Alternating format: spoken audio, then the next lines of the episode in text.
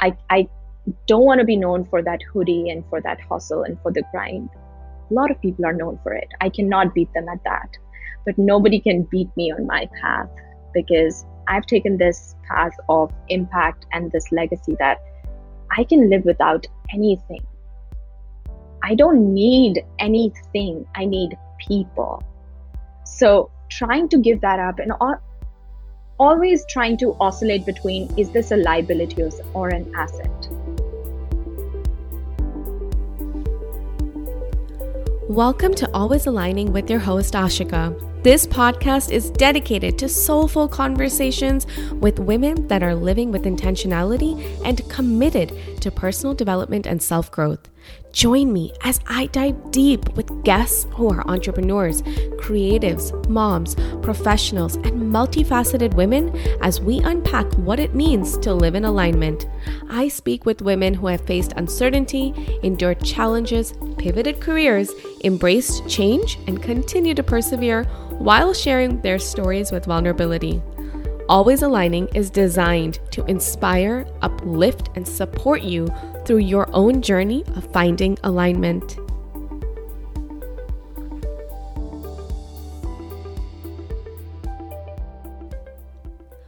Welcome back to Always Aligning. This is episode three. Today's guest is a serial entrepreneur, an immigrant founder, a woman of color, and a minimalist. Arjita Sethi is the founder and CEO of Equally, a universal platform to ignite the curiosity of kids. This became one of the semi-finalists in the Global Learning X Prize and has reached kids in almost 10 countries. She is currently serving on the advisory board of the NASDAQ Entrepreneurial Center in San Francisco and is a lecturer at the San Fran State University where she teaches entrepreneurship. Arjita is also the founder of the Founders Vault, an invite only collective of value driven, aspiring, and immigrant founders who are supporting one another in building their billion dollar or billion people ideas in a sustainable way. Tune into this conversation to learn about what sustainable entrepreneurship in Silicon Valley can look like and how Arjita and her husband collaborate as not just life partners, but also business partners. Arjita, you wear so many caps as an entrepreneur, as a coach, as a founder. You are constantly creating. I literally cannot even keep up with all that you do. But your journey started when you were 16. Now, when I was 16, I was throwing myself a sweet 16 party. When you were 16, you started a business. Can you share that journey with us a little bit? thank you. Thank you so much for having me, Ashika. I am so excited to have this chat with you today. Uh, 16 and starting a business, honestly, at that time, I don't think I, I thought this was a great, like, this was a big thing. Uh, I just did it because I was bored out of my high school. There was nothing happening at the high school. I came back home. I told my mom, hey, um, you know, you have this company. You, she had just started a school, a vocational school. It's like, can I join you as your business partner? And I still remember that conversation at 16. I've come back and I'm telling my mom, I want to be your business partner. And she was like, wait, are you, are you ready for this? And she was really serious. And she's like, you wouldn't have, be able to go take weekends off, go to your friends, meet them. Like every day you have to show up. So I said yes to that. And it was honestly the best decision and so exciting for me uh, to be going and thinking about marketing strategies, to be thinking about uh, getting more users, to be thinking about how do we scale up to different organizations. So boredom got me to be an entrepreneur and it it helped me start my first business i would say. Wow. Well i guess that's some massive inspiration especially for so many of us as we still battle through some sort of a pandemic life and many of us are bored at home. How do you find um, that inspiration and the energy to do something positive and build momentum at a time of boredom? Um, i think the first thing that we all have to we all have to be okay by like by being just with ourselves. I, I think what the world when we got connected, when when we got um, internet, we realized everything can be done in a matter of seconds. Mm-hmm. Everything can be done just right away. Everything can be shared right away. And I think it just comes from the fact that are you okay with not getting all that information, every question answered at that click of a button, at that just a voice com- a command? So I think that is what is uh, essential. And when you come out of that, that I don't need this device, that's when your brain starts working. At least for me, that's when my mind starts working. Oh my God. When I leave this position of consuming and just let go of that consumption, that is when I start creating. So I think use using this COVID as a crisis, we actually launched I launched one startup during COVID and another product under my other startup during COVID because of this boredom. We weren't connected. We couldn't go for happy hours. We we couldn't meet people anymore. And that's when i realized hey um, i can do so much more. I can create another impactful product so that has been my go-to and honestly i think you you don't need too many people around you need the right people around and they are going to continuously motivate you like the the kind of people that i have around me ashika I just cannot not be motivated. I was just talking to a friend before we started chatting, and she was like, Hey, we need to build this, we need to build that. Those are the conversations that I'm surrounded by. So I really treasure that. I think that's been a factor as well. So you're still, um, uh, despite COVID, you're still full on build, build, build, go, go, go, create, create, create. Um, did you take that time to kind of step back and reassess what your values are during this time and how you want to continue showing up as an entrepreneur yeah. while you reset yourself? Yeah, honestly, I think uh, I had that conversation in 2019 uh, in August, and uh, this was pre COVID. This was the time that I had completed, I think, five years in Silicon Valley, and you know we raised money for our startup. We got venture backed, and you know our startup was doing really well, the edtech startup. But I was beginning to lose myself. I was beginning to lose myself to a point where uh, I would wake up, do customer sales, you know, run the company, raise money, go to the employees, make sure everybody's okay, and then come back, sleep, and then start another day exactly the same way. And I realized that's not why I wanted to be an entrepreneur. I had that mission of I want to live a sustainable life. I, I want to be able to have a life that I really love. I also, at the same time, want to be impactful from my mission where I'm working on accessibility, when I'm working on equality.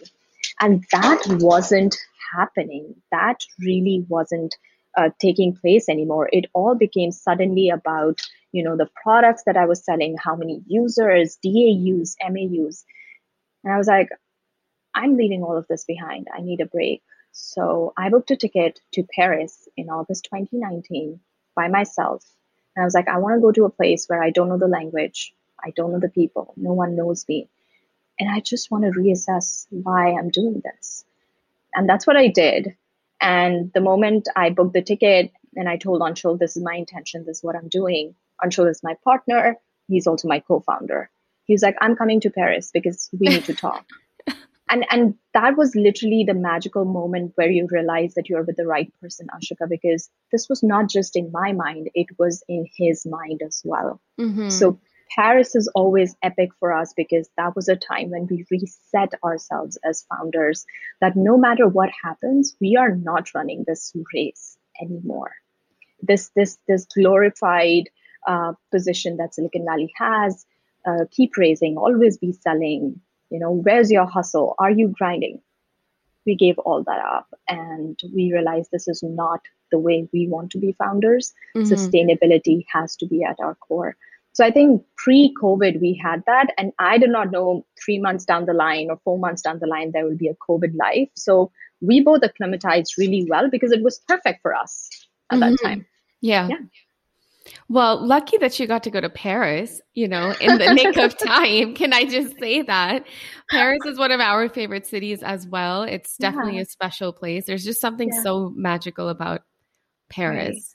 Right. Right. So good for you to doing that. But talking yeah. about your your husband, your partner being your co-founder, what what how does that happen? I think most couples try and seek boundaries from one another like you stay in your lane and i'm going to stay in my lane and then we're going to hang out at night. So in your situation you guys are working together creating together yeah. and husband and wifing together. Right. What does that even look like? Um it's not easy. It's it's not at all easy. I mean uh, yes, when we win, we win together. But when we get rejected, when we lose, when there is a low point, it's a low point for both of us. So essentially, we cannot depend on each other for for that support of hey, it's it's a bar- bad time for me because it's a bad time for both of us.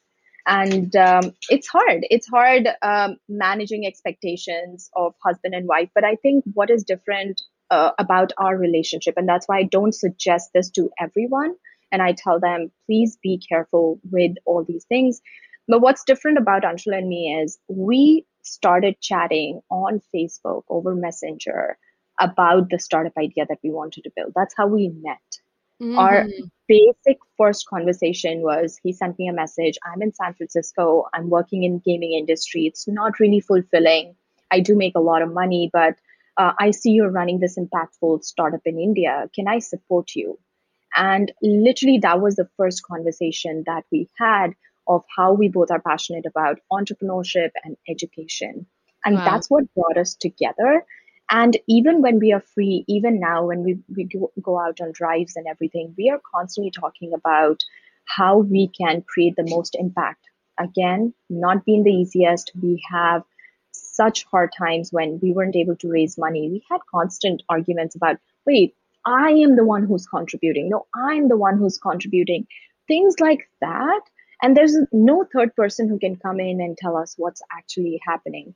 But over the period of time, we both have realized that for us, the marriage is way more important than any startup. And that's why I keep going back to that magical time in Paris where we decided that this is for our partnership, our values are more important. So we have stopped looking at it as as a marriage or startup life. We've started looking at it as a partnership.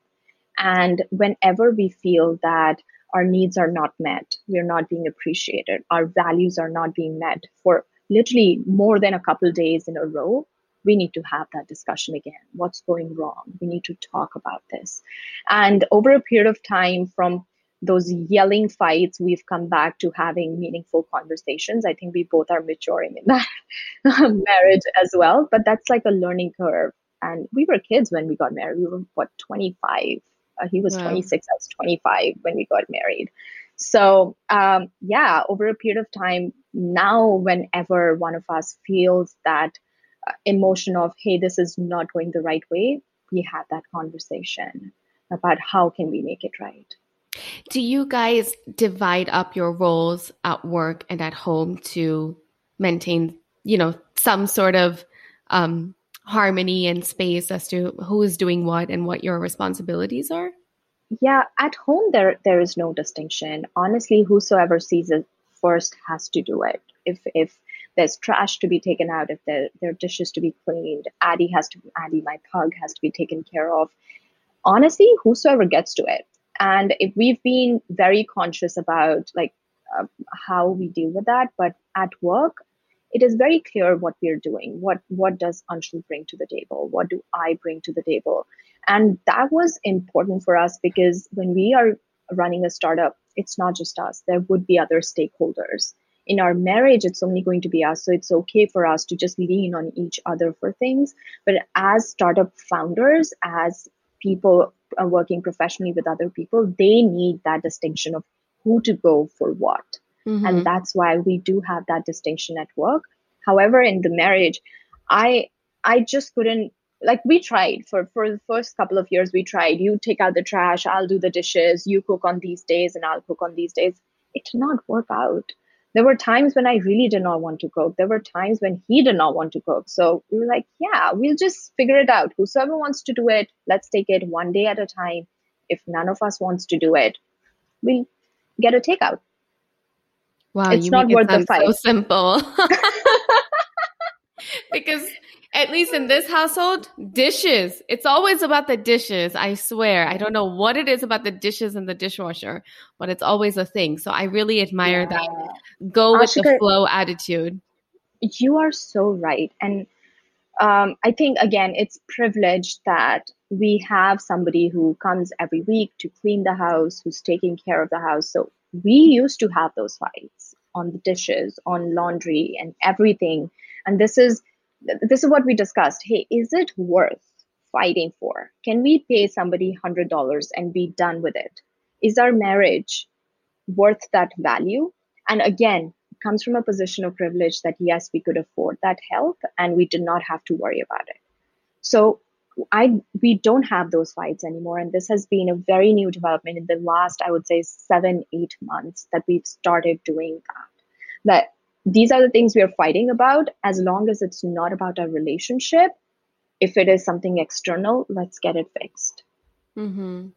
yeah. hey i mean if you can create that life for yourself then why not you know i think exactly. i think that's the dream right we all want yeah. to free up our time from mundane tasks and try and focus on things that are really important like yeah building something that's sustainable and impactful or even investing time in our own well-being and our own exactly. relationship so it's definitely yeah. um it's definitely hashtag lifestyle goals right over there yeah. and and speaking of i know that you've you've set a lot of different things into motion that really tickle me uh, one of them being that you don't buy clothes anymore i am just so dumbfounded with that in in the the best way ever because i love to online shop but I mean that that just sounds like I, I can't even. It just sounds like it would solve so many problems. Like, okay, you don't have to online shop. You don't have to look for deals. You don't have to open boxes. You don't have to try things on. You don't have to return them. Yeah. Whoa. Yeah.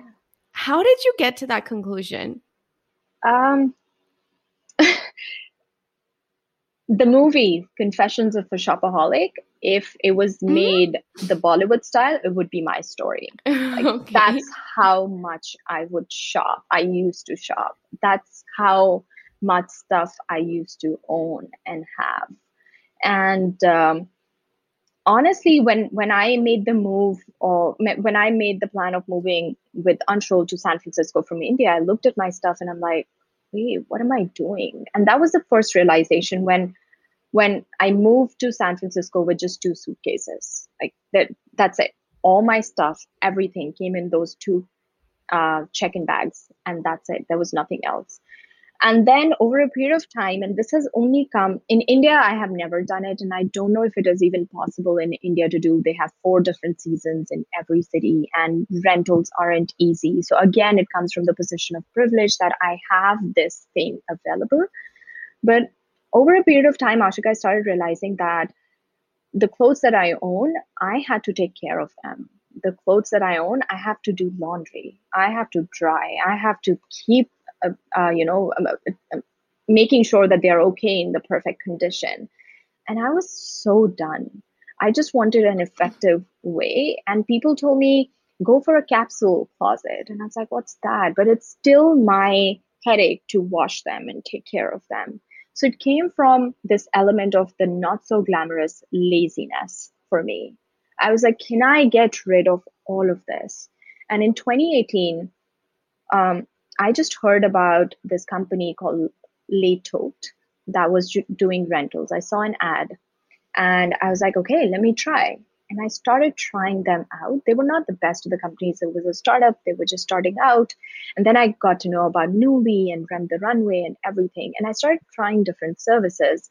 And June 2018, I boxed all my clothes and sold half of them, donated the rest of them. And now my closet basically has six items. That's and insane. Yeah, and and and I do have like some of my gym wear. So the times when I feel, oh my God, what if I don't get my clothes on time? I can just wear my gym wear. Yoga pants. I have two yoga pants and I have like two tops. I can live on that. So you never have to do laundry, Arjita. I yeah, never have to. It came out of laziness again. Like I, I I wish there was like a more awakening side of it. It came out of laziness, uh, and and that's the truth. I am so jealous. You never have to do laundry. I don't. I don't. Do you find that it helps you um, think less about these things, or do you actually think more about it? Because, like, yeah. for example, I've done a rental subscription, and the challenge that I have with it is size because there's so yeah. many different brands and designers that I've never tried. Right. I have no idea what size fits me, you know. So sometimes yeah. it comes, it doesn't fit, it's very frustrating. So I still find myself going through that back and forth. But what about right. you? Um, I think um, I I did not have too much, like too many expectations from the service. My my my um, expectations were so low that even if one dress would fit me, I would be like, oh my god, did I just? Wow, I don't own this. Like it, it was a eureka moment, but I knew there would be again this time by like how I would get adjusted. The good thing about these startups are they are using this AI platform where they are taking your feedback and mm-hmm. updating your wardrobe. So over the months, I've got so good at it and they've got so good at suggesting again since 2018. So it's like 19, 20, 21, third year for yeah, me it's a long time. that I've been using. That's a long time. So the first three months, it was really bad. I would say that they were still figuring it out, but again, I the first time I wore a rented dress and I was like, wow, this is it. I can wear and send it back. And then I have new clothes, new clean laundered clothes every other week in my closet. I don't have to take care of any of that. I don't have to make sure they're folded nicely. I don't have to make sure that they are, you know, the colored and the whites are separate. None of that. yeah, it's Even, definitely really, really impressive. And it um it definitely speaks to your awareness as a person. You know, I think it's really brave of you to say that, hey, I solved this problem out of sheer laziness and there's no deeper yeah. answer. But you you have the privilege and you're able to exercise an option that you know solves for a problem that's recurring. And if you are again able to do better with your time and you know that yeah. that feels better for you. I'm just really impressed at your ability to kind of think out of the box and and go for that. And um, speaking of i i know you've also made personal changes in terms of your home. Yeah. um, was that inspired by covid as well? Uh it was inspired again i i think it's it's it's an addiction. Once you start giving up things you want to give up more things and you want to see can you live without this? At, at this point, it has become um, kind of fascinating for me to see how much can I live without. So when I moved ahead and I um, started renting, I started giving up a lot of stuff. Like I started started giving up on food. How much less food can I eat? I started giving up on um, you know owning other things. How how less can I own? Can I give up this furniture? Am I attached to it? Am I attached to this dining chair? Am I attached to the couch that I own? And when this house came up, yes, we were looking for like a more spacious space in COVID. But when this house came up, the one thing that came up here was I did not need any furniture. It is a fully furnished house. So I did not need to own. And I literally jumped on this opportunity that I can let go of more things that I own. I want to take that opportunity. Mm-hmm. And we saw the house literally, I would say, on August 31st last year on Zillow. It was posted. It just got posted. We saw the house and it said fully furnished. The next morning we came and we saw it. We finalized the deal. Anshul and I went back, sold off everything we owned, every piece of furniture, every every kitchen item, every bed sheet, linen, towel, everything we owned sold, donated, discarded. And we moved here literally with our books, with Addie, and with our laptops. That's it. And to give context, you moved from San Francisco outside of yeah, San Francisco? We moved, yeah, yeah. We moved to a small town. It's a rural town of Occidental that has about 500 people, and we were in San Francisco downtown. And do you think that you would continue to stay here once life resumes as well? Yeah, we love it. Honestly, Ashika, I don't own anything, and I love it. Like I can pick up my phone and I can pick up Addie and Anshul, these three things, and I'm good. I can survive anywhere. I don't need anything and i love that freedom it's and uh, maybe that is the reason that i have thought of all these ideas and everything. I'm not thinking about laundry. I'm not thinking about dishes. I'm not and you know sometimes it makes me feel is this what is this the freedom that men feel? Because they yeah. have to take all these decisions. Right. Is yeah. that why they are rich? Is that why they're empowered? Yeah. And i'm just beginning to feel it and i love it. It is such a sense of empowerment. Mm-hmm. you know? Is that the freedom I wonder that, you know, saints feel and monks feel. That's why you go to these ashrams and you come as you are, right? And they they equalize everyone. Everyone has no hair or the same short hair and you wear a robe and you you know eat very simple sattvic food.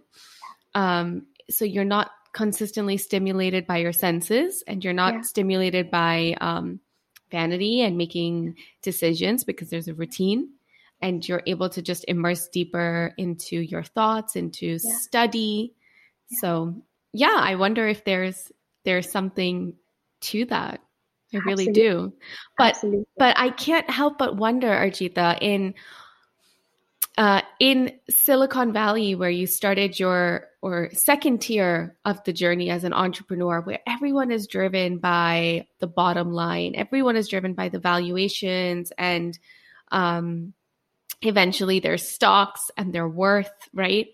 Where does um, someone like you fit in there that wants to create all of these companies and yet doesn't desire to own anything? What is the what is the chase for? I understand that one part is to create and make an impact. Um, um, but what's in it for Arjita? I, I think it's more about what kind of message do I want to leave? What what do I want to be known for? And I've always asked this question, even even when I was really young. My grandfather would ask me again and again, "What do you want to do in life?" And and you know, generally people say, "I want to be a doctor. I want to be this." And I always said, I, I want to be in other people's conversation as someone who impacted them. Like they should be talking something good about me. And I was very inspired by Gandhi, you know, his whole movement that even today people look up to him like, wow, what a guy. And if if I have to see that selfish reason, it is that legacy. I want people to talk about me of how I impacted them. And for that, I have to go and take a path mm-hmm. that no one has taken. I, I don't want to be known for that hoodie and for that hustle and for the grind. A lot of people are known for it. I cannot beat them at that. But nobody can beat me on my path because I've taken this path of impact and this legacy that I can live without anything. I don't need anything. I need people. So trying to give that up and always trying to oscillate between is this a liability or an asset? And I'm con- continuously evaluating. We have a huge library, Anshul and I, um, huge as in it's basically a wall that we moved into. And when we were moving into this house, Ashika, th- that was our only question. We have a lot of books. Would you have enough space? We had not even seen the house from inside when we decided to move in and we signed the lease and everything. We did not do any of that. We just asked one question. We have a lot of books. Do you have space? And uh, the person told us, yes, they have a lot of space. Honestly, I've been now into this thing that why do I need all these books? I have a Kindle, I have a phone. Let me sell off all these books. That's the only thing I own. And I think that's the continuous journey that I want to be known for. That yes, she was part of the crowd, she was part of that hustle, she was part of that grind she left it and she thrived. That's the story I want people to know about me. And uh, that just makes me do all sorts of things that other people haven't done yet. Wow. Well, you're leaving me thinking now. So that's something to be said. That's awesome. I mean, if you're able to continue on this path and and be a part of the community but create your own identity, then more power to you. Um, a couple of years ago, or maybe even now, Silicon Valley entrepreneurship life was so sexy. It's just, I, I think even now, right? Everyone hears startup and they just think, wow, that's so sexy. You have a startup, you know, completely oblivious to the pains that go on in the back end. I, and I think um, that curtain has been, you know, peeling back over time as we see big companies fall and crash and people burn out and founders and CEOs get fired. Is entrepreneurship in Silicon Valley still sexy? it was never sexy. It was never sexy. We glorified it, and um, I I got you know pulled into it too. For the first five years in Silicon Valley, I tried to be that entrepreneur. I tried to eat ramen day in, day out, do every pizza networking session. I've done that. I've done all of that. And that's that's literally uh, I, I, was so deep into it, Ashika. I remember my face was on the Times Square billboard, on NASDAQ's billboard of this is an entrepreneur. They, she's doing so well. Uh, look at her startup, immigrant founder, and now she's helping other founders. It's on the NASDAQ billboard at Times Square and people are giving me a call that oh my god your startup is doing so well. You made it big in silicon valley in 5 years as an immigrant brown woman this this this. My bank balance was minus 200 i did not know how i was buying food the next day. Yeah. And wow. that is the reality of this. Like my company is doing really well. And Anshul and I, we were literally scraping and getting under debt like month after month day after day. And as founders you you are not supposed to be taking the best of the salaries. Our employees are getting their paychecks. Everything's happening. We a user pipeline of 40,000 users. That's what we had built. And we were growing at a massive crazy pace. And i still did not see the sign of i need to give up this hustle. Because i only saw it in august 2019 and this is the story of december 2018 now, when I look back at those signals, I'm like, why did I keep pushing? Why did I do that? Mm-hmm. But it's just that ideology of the Silicon Valley that you have to live this life so that later on you can be happy. And I realized in 2019, I can be happy if only I decide that I don't have to create all my impact in the next five years but over the period of my lifetime. Beautiful. So all I did was this is my life's work, not the work for my next five years. So I've stopped thinking that I'm in this for creating something overnight. I'm in it for the long time and I'll keep building it. Beautiful. I love that. And I really hope people that are listening to this, that are aspiring entrepreneurs, are thinking about that as well. Because if you know there's there's been no greater time in the history for us to all take a step back and really think about what's important to us and what are our values and how do we want to live a life that supports that not the other way around because the other way around always leads us to crashing and burning. So was there ever a moment arjita where you thought I can't do this anymore. I've heard you talk about your passion for entrepreneurship since you were young, but was there ever that time where you said this is just not going to work out? Yeah, I think I've I've had that not for my first startup. Again, I, I for my first startup, Ashika, there was no pressure to do well. Nobody expected me to do well. I was a 16 year old trying to figure out the world, so everybody thought it was a great hobby. It it was, it was fun. fun. and and back at that time 16 years ago there was there was no startup ecosystem in india. Nobody thought of venture mm-hmm. capital. People thought of businesses. So there was no pressure. But when i moved here literally I, I think after the first three years i was ready to give up because first of all as an immigrant the the the psychological and the mental cost that you pay to live your dreams is just too high. I I just knew that I couldn't survive that. I had to have a full time job to pay my bills, bootstrap my startup, and at the same time, run a company. And believe me, you, Ashika, 1,000 rejections. This is what I can remember. There, there are at least more. Every time I walked into that VC room, and they would say, Oh, you're a husband and wife team. You're building something for impact in edtech. Edtech doesn't do well. And husband and wife team, what if you separate? Why should we pay? And your visa situation is uncertain. You know, why should we invest mm. in you? So we were like the blacklisted deal in the Silicon Valley. And there have been times when Anshul and I decide, should we just pick up a job? Should we just do that? And that is that moment when we decided that,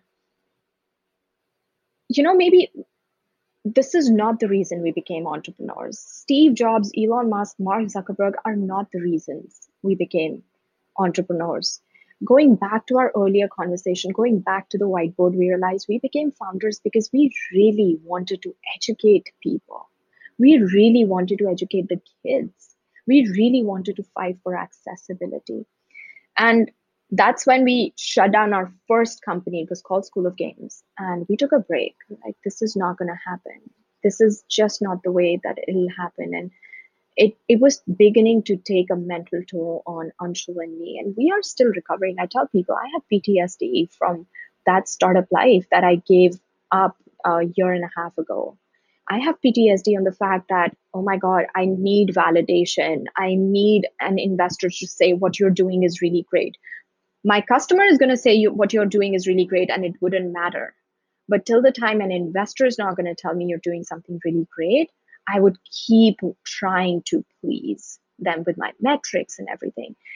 So 2017 and then 2018 and then 2019, each of those years, I had multiple chances when multiple instances when I thought, I'm going to give up. This is not for me. And honestly, I think every founder at the beginning goes through this. If only we tell them this is not a race, it's a marathon. Right. Please take your time and you can do it sustainably. It's not about balancing, it's more about having that holistic vision of what your life is. You can only be an entrepreneur when you have that passion, that drive, but also that psychological security to pursue entrepreneurship. So you shut School of Games. You took time. We shut down School of Yeah. And, and then went, we started mm-hmm. Equally. And what is Equally yeah. about? Equally is a public benefit corporation. That was the edtech company that we realized that is the company that we wanted to build around the first of all the name is equally we wanted to give equal access to the best education out there to every child and we started it as a hope that uh, we'll build something with the savings we have but we'll see whether or not it can be venture backed and we started going from it from the aspect of research, Ashika. And this was so refreshing from the previous time we had started the startup uh, because for equally, we went to Finland. We started going, where is education best in the world? And it was Finland. We went there. We got accepted in one of their best accelerators, which is run in partnership with the government of Finland, that teaches entrepreneurs on how to build the best practices around education the first day of our orientation, we got funded by a venture uh, capitalist wow. in Finland. And then we started realizing that it is less about running that race. Like these were the people who were really passionate about what we were building. So we needed that failure. We had to shut down School of Games. Otherwise, if we would have, God forbid, if we would have got funded on that company, oh my God, I cannot even envision what life I would be living right now, Ashika. I would hate it. It'd be different. I would hate it. Mm-hmm. It wouldn't be the life. Probably wouldn't be in the middle of the woods right now for sure. Exactly. Exactly. It wouldn't be. And we would be running the race of, hey, are our MAUs increasing 10, uh, 10% or 20% month after month? That's not the metric. I know that is important and uh, we need to do business. And from the revenue perspective, we are doing so well in our company, in our startup. And this is while I'm running so many other things this wouldn't have been possible if School of Games didn't fail.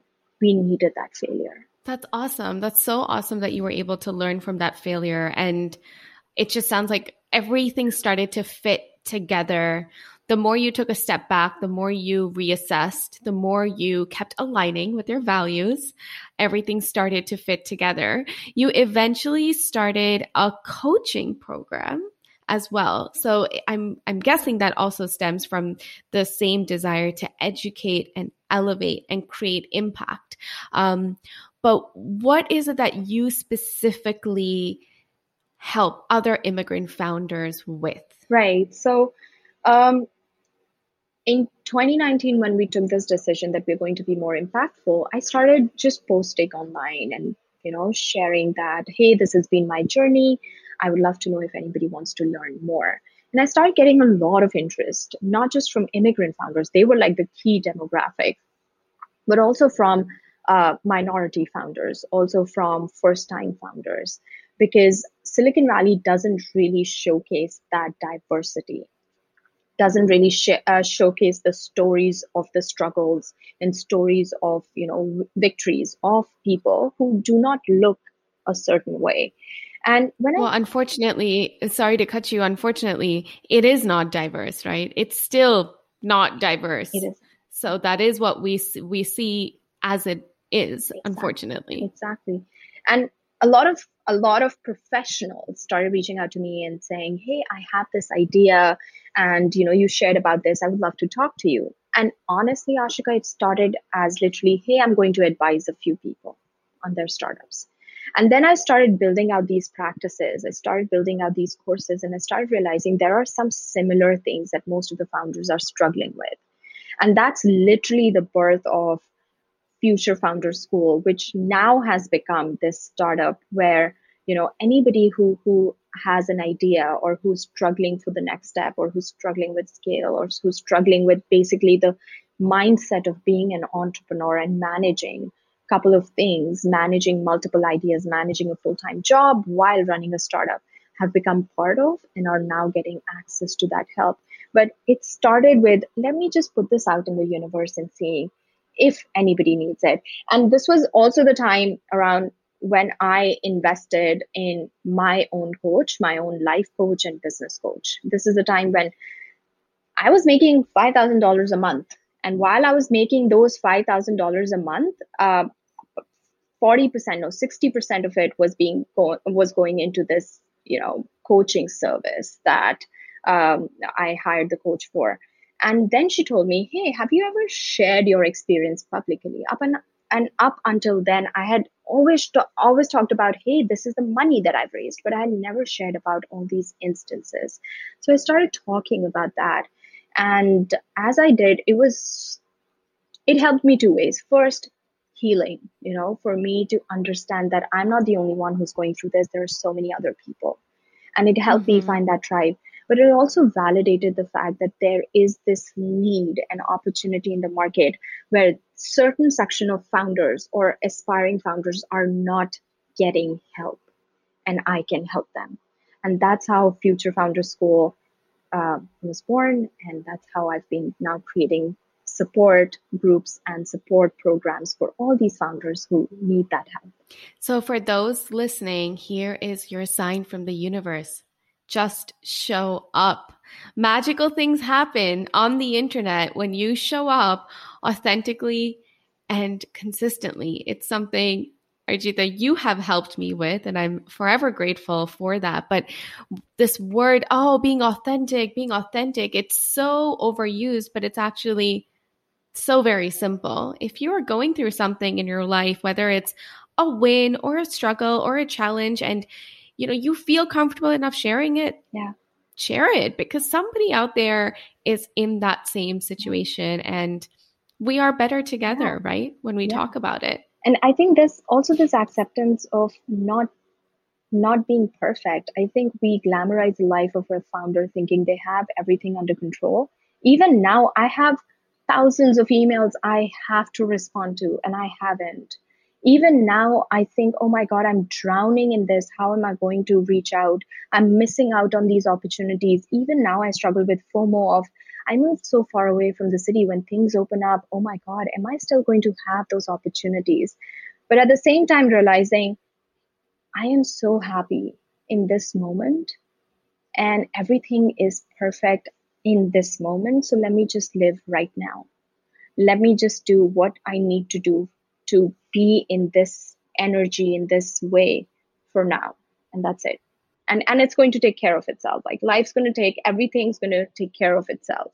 You don't have to take care of everything. You don't have to be perfect. You don't have to show up only when you're looking your most glamorous self. Try to show up in a messy bun. And trust me, people are going to value that.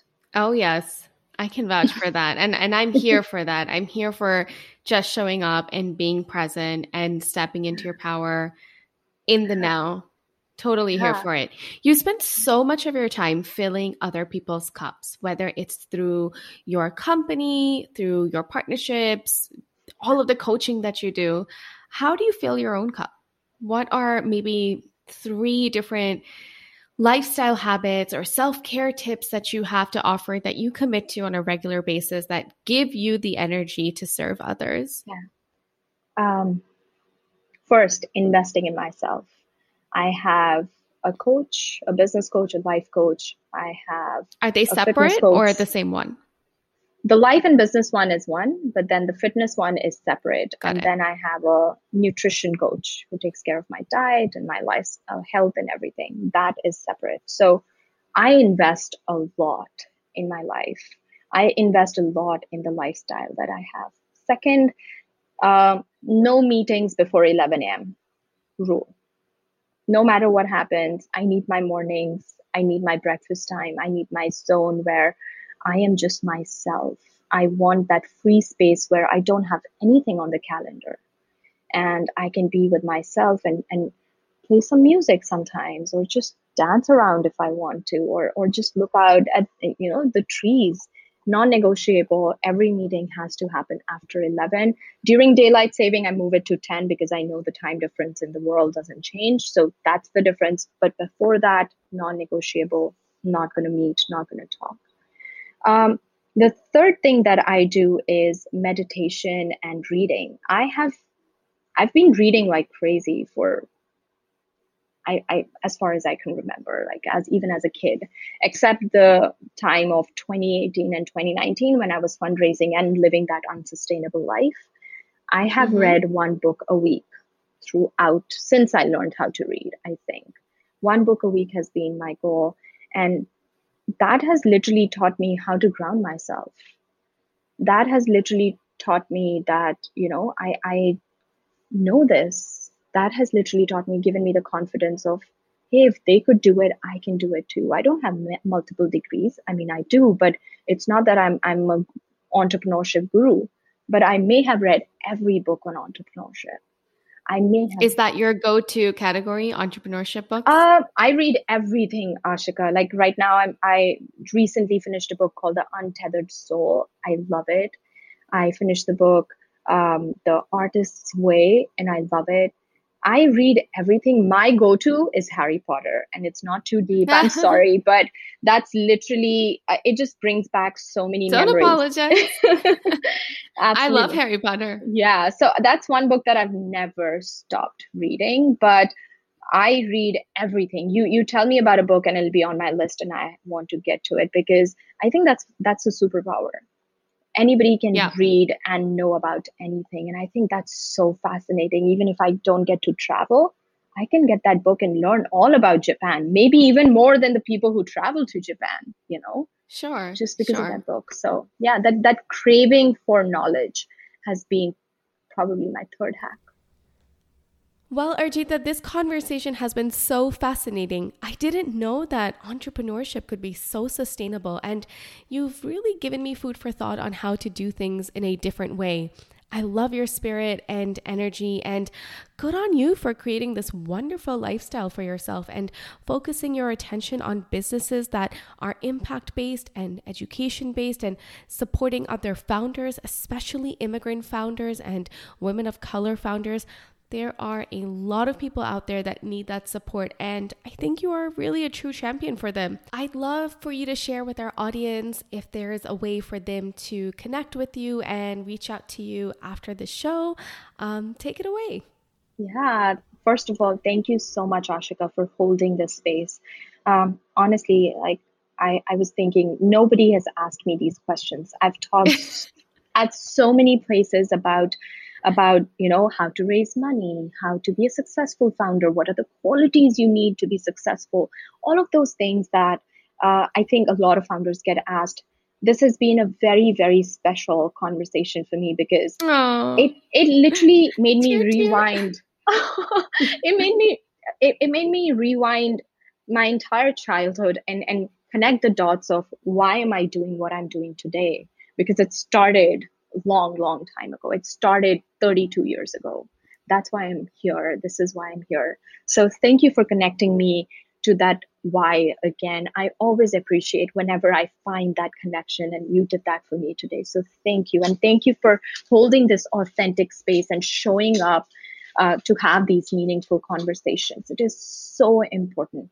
But um, for anyone who's listening who wants to start working on an idea who wants to think about being an entrepreneur sustainably I would say go and uh, sign up for my free Substack newsletter. I share all the learnings, insights of my entrepreneurship journey that might be helpful for you as well as you're beginning and taking that journey um, twice a month. I share it and go and subscribe. It's absolutely free, no cost, and it's my endeavor to make this journey more accessible to anyone else as well. And it is so rich with information. It's totally worth your time. So definitely check it out. Arjita, thank you so much for those kind words. I don't even know what to say and for someone who talks a lot that's that's again a hard one for me but yeah i was really just inspired to have this show of meaningful conversations because i think i love listening to podcasts especially when i walk and i've learned so many wonderful things from my my podcast but they're all um, you know super experts in their field kind of telling me how to live which is helpful in its own way. And i just wanted to go deeper. I wanted to hear from real people's real experiences and really see well how did they get there and how did they make these decisions and how do they continue to find alignment with their lives? Because i think we all seek that whether it's personal professional spiritual mental you know emotional we're all seeking that. And a lot of these dots are connected like you said you know so i think by holding this space and having these conversations with other people my intention is for whoever is listening to walk away and and maybe start connecting those dots for themselves you know that's a beautiful mission thank you for doing that Oh, thank you. Thank you for being here. Thank you for your time, for your gems of wisdom. I can't wait for this episode to be out there and for everyone to hear. And um, I hope you check out Arjita's Substack. And Arjita, I will see you online. Awesome. Thank you so much, Ashika. Bye-bye. Bye.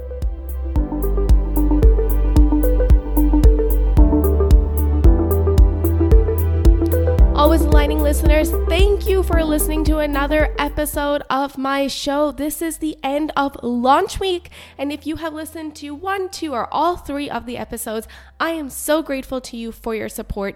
You know what to do. Go ahead and hit that subscribe button. Hitting that subscribe button is so important for a small show like mine. So definitely take a second to do that for me. And if there is someone that could benefit from the show, anyone that you know that is maybe thinking about pivoting careers or trying out entrepreneurship or figuring out how they can align with their own life, definitely send them our way. Um, next week is our fourth episode, and we are in conversation with Michelle D'Souza. Michelle shares her story about dealing with grief at a young age. She lost her father and has a very intimate conversation with us on what grief looks like. So stay tuned for that. Moving forward, all episodes will be released on Thursday, and I will see you next week. Have a great week, guys.